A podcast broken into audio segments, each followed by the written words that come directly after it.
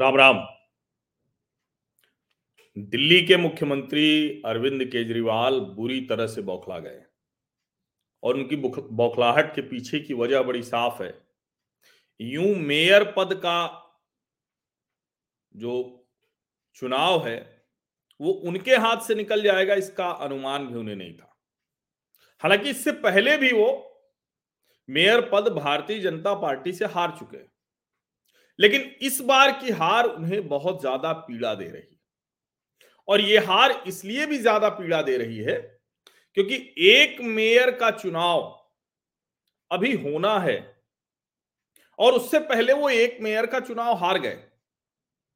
भले ही दोनों जगह की स्थितियों में फर्क हो, भले ही चंडीगढ़ और दिल्ली का मामला अलग हो, लेकिन चंडीगढ़ नगर निगम में जिस तरह से मेयर का चुनाव अरविंद केजरीवाल की पार्टी हारी है और बहुत नजदीकी मुकाबले में, ऐसे में उनको डर लगने लगा है।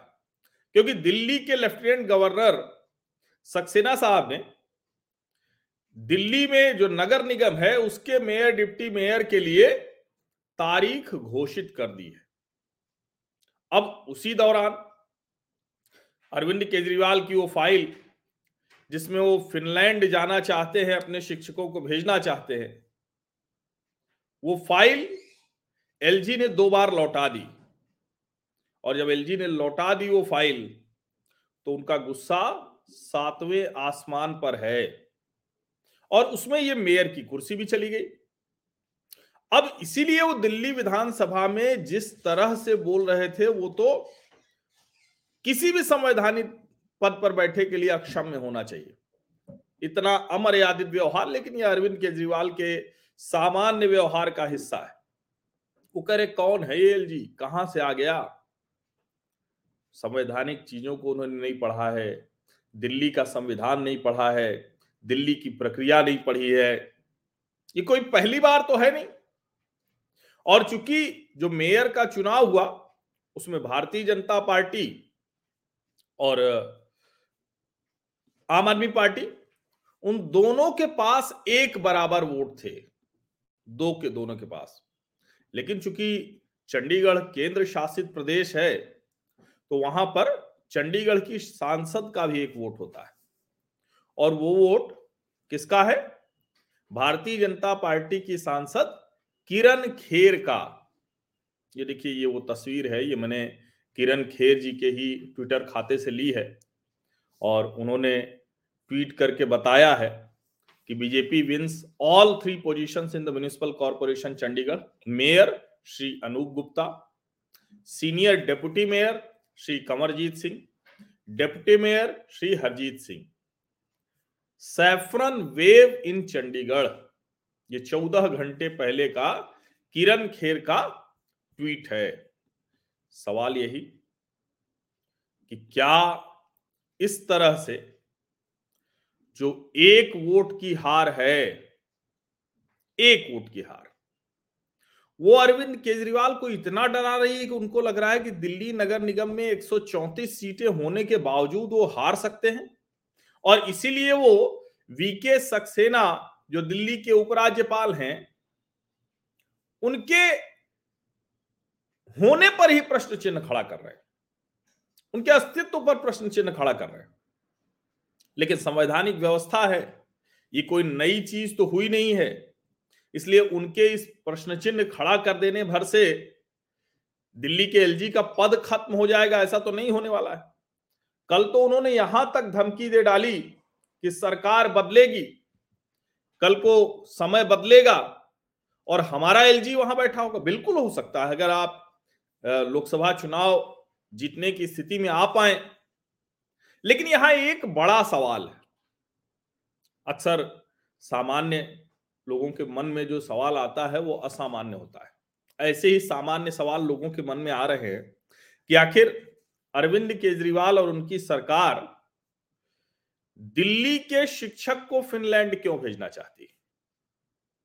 क्योंकि जो न्यूयॉर्क टाइम्स में खबर छपी उसके मुताबिक तो दुनिया में ऐसा कोई शिक्षा मंत्री नहीं है जैसा अरविंद केजरीवाल का शिक्षा मंत्री मनीष सिसोदिया।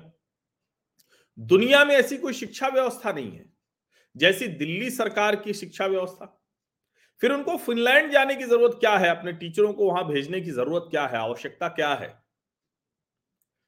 फिर इसके आगे एक सवाल आता है, ध्यान से सुनिए, पहला सवाल हो गया, दूसरा सवाल सामान्य सा कि भाई अरविंद केजरीवाल दिल्ली के मुख्यमंत्री हैं, उन्हीं की पार्टी की सरकार पंजाब में है और पंजाब में भी दिल्ली मॉडल की ही शिक्षा व्यवस्था हो रही, तो आखिर क्यों नहीं पंजाब के प्राइमरी शिक्षकों को भेज देते, पंजाब के प्राइमरी शिक्षकों को, अधिकारियों को, नेताओं को, किसी को भी भेजने के लिए न तो एलजी सक्सेना से आदेश लेने की जरूरत है, न ही नरेंद्र मोदी से।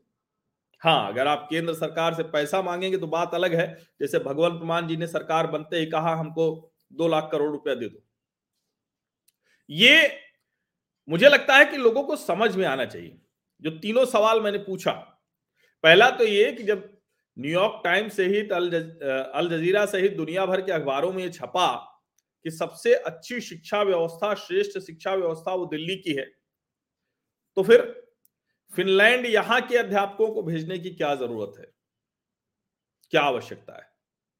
दूसरा, जो शिक्षा व्यवस्था इतनी अच्छी थी, क्या दूसरे देशों के लोग उसको देखने आ रहे हैं, किसी ने उसको देखा, सोचा। राजनीतिक यात्राओं को छोड़ दीजिए, यहां तक कि केरल तक ने उसको खारिज कर दिया था।